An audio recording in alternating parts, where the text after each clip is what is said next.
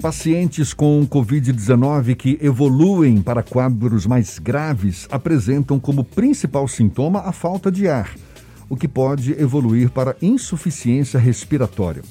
Dos pacientes infectados, uma fração de 9,8% a 15,2% vai necessitar de ventilação mecânica invasiva ou, em menor proporção, da membrana de oxigenação extracorpórea, também chamada de ECMO a necessidade de suporte ventilatório costuma ser prolongada, em média 21 dias, portanto, muitos vão ser submetidos à traqueostomia, que é aquele procedimento cirúrgico que consiste em realizar a comunicação entre a traqueia e o meio externo. E esse procedimento é fundamental para que se evite os riscos com a intubação prolongada, como, por exemplo, a chamada estenose da traqueia. Quem aprofunda mais o assunto conosco agora é o especialista em cirurgia torácica oncológica do Instituto Baiano de Cirurgia Robótica, Dr. Pedro Henrique Leite, nosso convidado aqui no Issa Bahia. Seja bem-vindo. Bom dia, doutor Pedro. Bom dia, Jefferson. Bom dia, Fernando. É, ouvintes. Um prazer poder participar do programa hoje com vocês. Prazer todo nosso. E eu penso que uma das grandes preocupações para quem se submete a esses procedimentos, como por exemplo a tra traqueostomia, são as consequências negativas de um procedimento como esse. Consequências que podem, uh, enfim, comprometer a vida do paciente. Tem, tem fundamento isso? Não, com certeza, Jefferson. Assim, a traqueostomia, né, nesse tempo que a gente está vivendo, né, atualmente, com a infecção pelo Covid, ela está sendo feita de uma forma muito mais frequente né, do que anteriormente. Né? Infelizmente, é, os pacientes com, que evoluem com gravidade né, da Covid, uma parcela deles vão ter que ser submetidos à traqueostomia. E o intuito né, desse procedimento cirúrgico é justamente a gente evitar a estenose da traqueia. Né? O que, que é essa estenose da traqueia? Então, a estenose da traqueia é nada mais é do que a diminuição do lumen, né? a diminuição do tamanho da, da traqueia, né? do, do cano, digamos assim. Né? A traqueia nada mais é que um tubo né? em que o nosso ar passa até chegar aos pulmões. E a estenose é quando você tem uma diminuição desse lumen, do calibre da traqueia. O que pode né? ser provocado pela intubação. É, exatamente. Né? A principal causa de estenose de traqueia é a, é a intubação prolongada. Né? Geralmente são pacientes que estão intubados há cerca de entre o período entre 10 e 14 dias, já começa a ter uma indicação de realizar a traqueostomia justamente para evitar esse tipo de complicação. Né? Mas vamos lá, essa, essa estenose da traqueia, o que, que isso representa de negativo para o paciente? Então, a estenose de traqueia, ela pode ameaçar a vida do paciente. Uma vez o paciente com esse tipo de, de doença, de, de, lesão na traqueia, ele acaba desenvolvendo uma falta de ar muito grande. Existe uma limitação, né, do, da quantidade de ar que chega ao pulmão do paciente. Então, essa pessoa ela tem um desconforto respiratório. Muitas vezes é um desconforto que vai piorando, né, com o passar do tempo, que essa estenose, essa inflamação, ela vai aumentando, vai piorando, e o paciente muitas vezes acaba não conseguindo fazer nenhum esforço. Ele não consegue dormir, ele tem que ficar sentado, né? Então, assim, ele não consegue realizar nenhuma atividade. Então, nesse momento, chega até casos graves, né? Nós vemos, assim, casos em que o paciente está com iminência de morte realmente por tanta falta de ar que ele vem sentindo. E a traqueostomia, então, por mais que possa salvar a vida do paciente, pode deixar sequelas também? Também, né? A traqueostomia ela entra nisso, né? A gente faz a traqueostomia nesse período entre 10 e 14, 14 dias que o paciente está em ventilação mecânica, uh, justamente para a gente evitar esse tipo de lesão, né? Ah, só que a traqueostomia também, queira ou não, é uma agressão, né, ao à traqueia. Né? A gente faz essa abertura, né, dessa estrutura e coloca uma cânula através dessa abertura e queira ou não, essa, esse procedimento, a traqueostomia, ela vai ficar aí por um período indeterminado. Né? O nosso objetivo é, quando fazemos a traqueostomia, é, é tirar o paciente né, o mais rápido né, desse quadro de ventilação mecânica. Opa! E a gente tire Sim. essa cânula da traqueostomia, né? Doutor, é, quando você Oi. faz algum tipo de intervenção na traqueia, como a traqueostomia, e aí acontece essa, essa situação que o senhor explicou para os nossos ouvintes, como é uhum. possível uhum. corrigir esse problema? É só via intervenção cirúrgica ou existe algum tipo de intervenção fisioterápica, por exemplo, que pode permitir um melhor conforto do paciente? Bom, a estenose de traqueia existem diversas formas de tratamento, né? mas as formas de tratamento são formas invasivas. Né? Não existe assim nenhum método conservador, fisioterápico para resolver.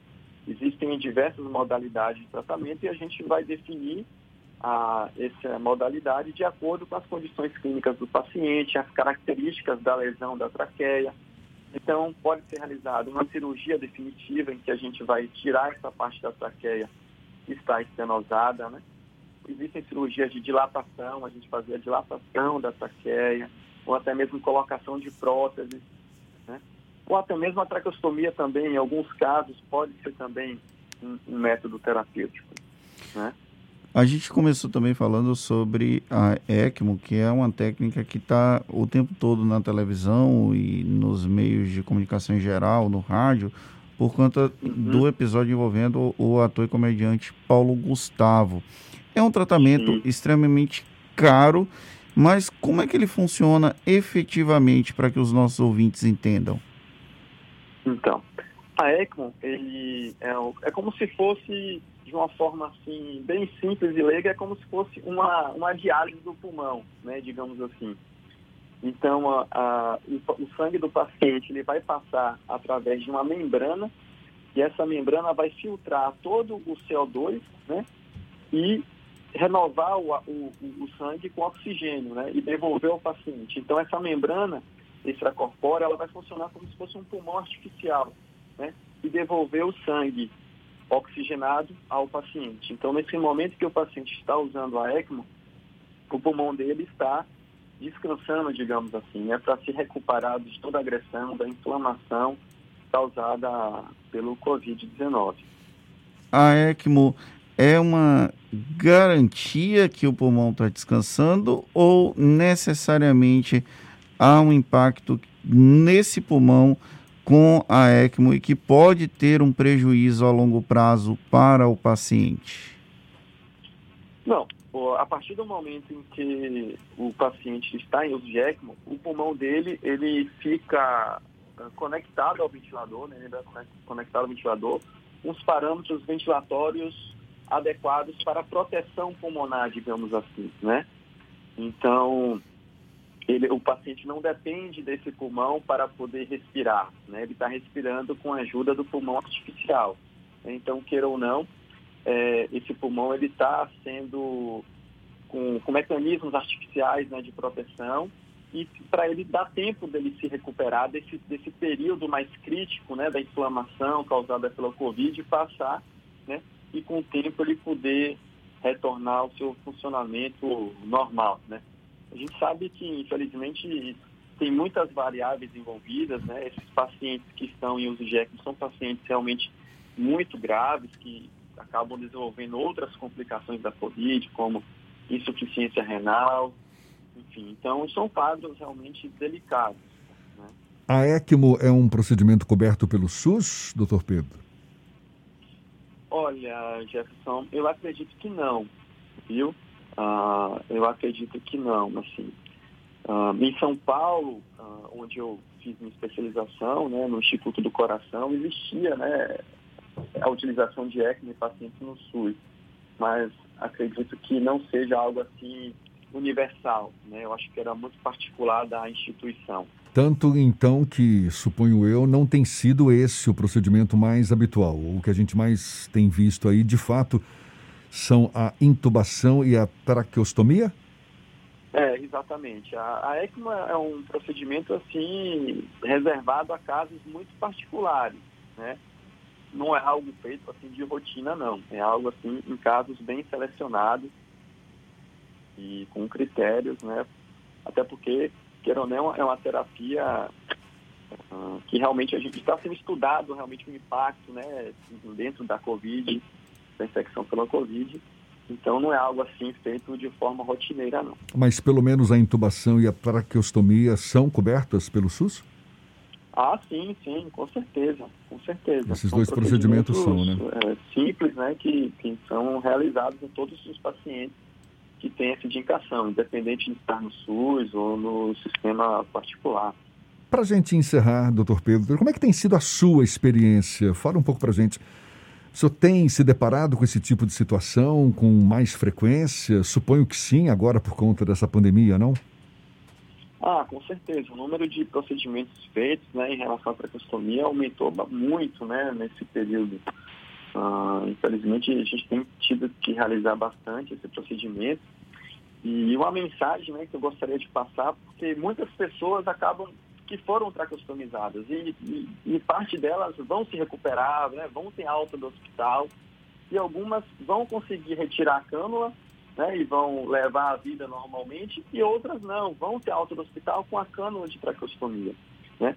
Então a mensagem que eu queria passar para essas pessoas é que não necessariamente ela vai ter que conviver com isso né, o tempo inteiro, a vida toda. Então, ela deve procurar né, um atendimento especializado para poder dar todas as orientações a esse paciente né, que usa traqueostomia. Ele tem que estar muito bem orientado, é, traçar né, um plano para a decanulação, ou seja, a retirada dessa cânula, né, fazer os testes clínicos para avaliar se realmente ele precisa ainda da cânula ou não, né, ter os cuidados com a, a limpeza né, da cânula, para essa cânula poder durar um durar um pouco mais, né?